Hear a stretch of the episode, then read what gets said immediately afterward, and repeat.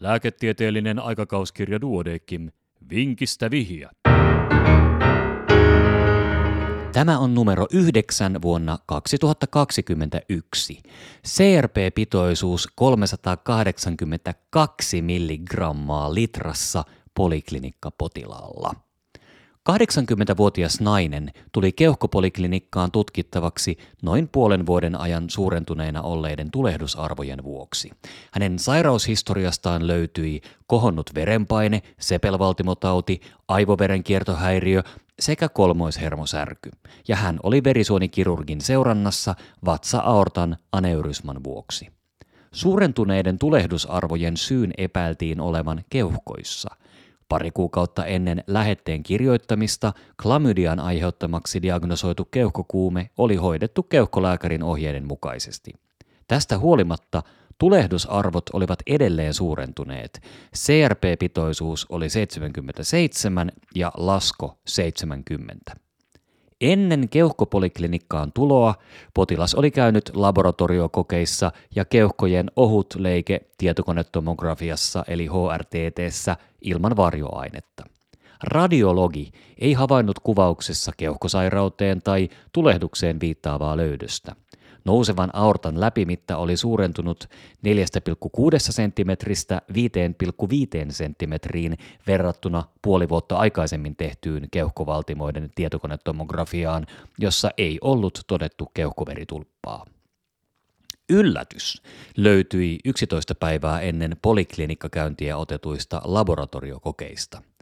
Hyväkuntoisen potilaan CRP-pitoisuus oli 382, hemoglobiinipitoisuus 105, leukosyyttimäärä 8,8, verihiutalemäärä 560 ja kreatiniinipitoisuus 67. Keuhkolääkäri lähetti potilaan poliklinikasta päivystykseen suuren CRP-arvon vuoksi. Hän teki lähetteen verisuonikirurgian poliklinikkaan aortan leventymisen vuoksi. CRP-pitoisuus oli päivystyksessä 132. Potilaalle aloitettiin suonen sisäinen mikrobilääkehoito ja hänet otettiin osastolle keuhkolääkärin potilaaksi. Keuhkolääkäri siirsi potilaan sisätautilääkäreiden hoidettavaksi epäselvän infektion vuoksi. Seuraavana aamuna, ennen potilaan huoneeseen menoa, sisätautilääkärit pohtivat, mikä sairaus voisi selittää paitsi kroonisesti suurentuneen CRP-pitoisuuden, myös sen lisääntymisen erittäin suureksi ja pienenemisen ilman mikrobilääkehoitoa – Potilaan ainoa akuutti vaiva oli kolmoishermosärky. Potilasta tutkittaessa ei todettu mitään kliinistä löydöstä, joka voisi selittää suuren CRP-arvon. Mikä oli diagnoosi ja ratkaisu seuraa hetken kuluttua.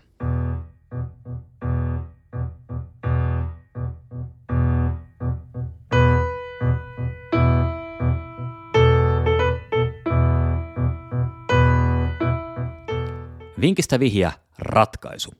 Potilaalle tehtiin päivystyksenä aortan TT.